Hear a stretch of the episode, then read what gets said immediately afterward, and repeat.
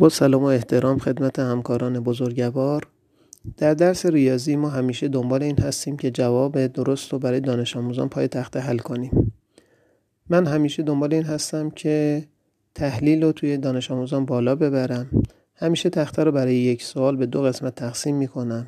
دو تا دانش آموز پای تخته میارم که یکیشون جواب درست رو نوشته و یک نفر جواب نادرست.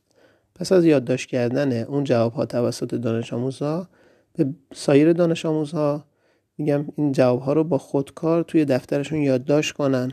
بعد اینکه یادداشت کردن اون جواب ها رو بررسی کنن که کدوم درسته و کدوم نادرسته علت درستی و علت نادرستی رو بیان کنن.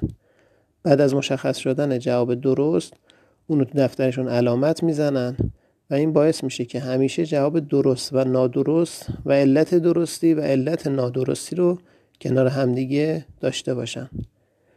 با تشکر از توجهتون خدا نگهدار.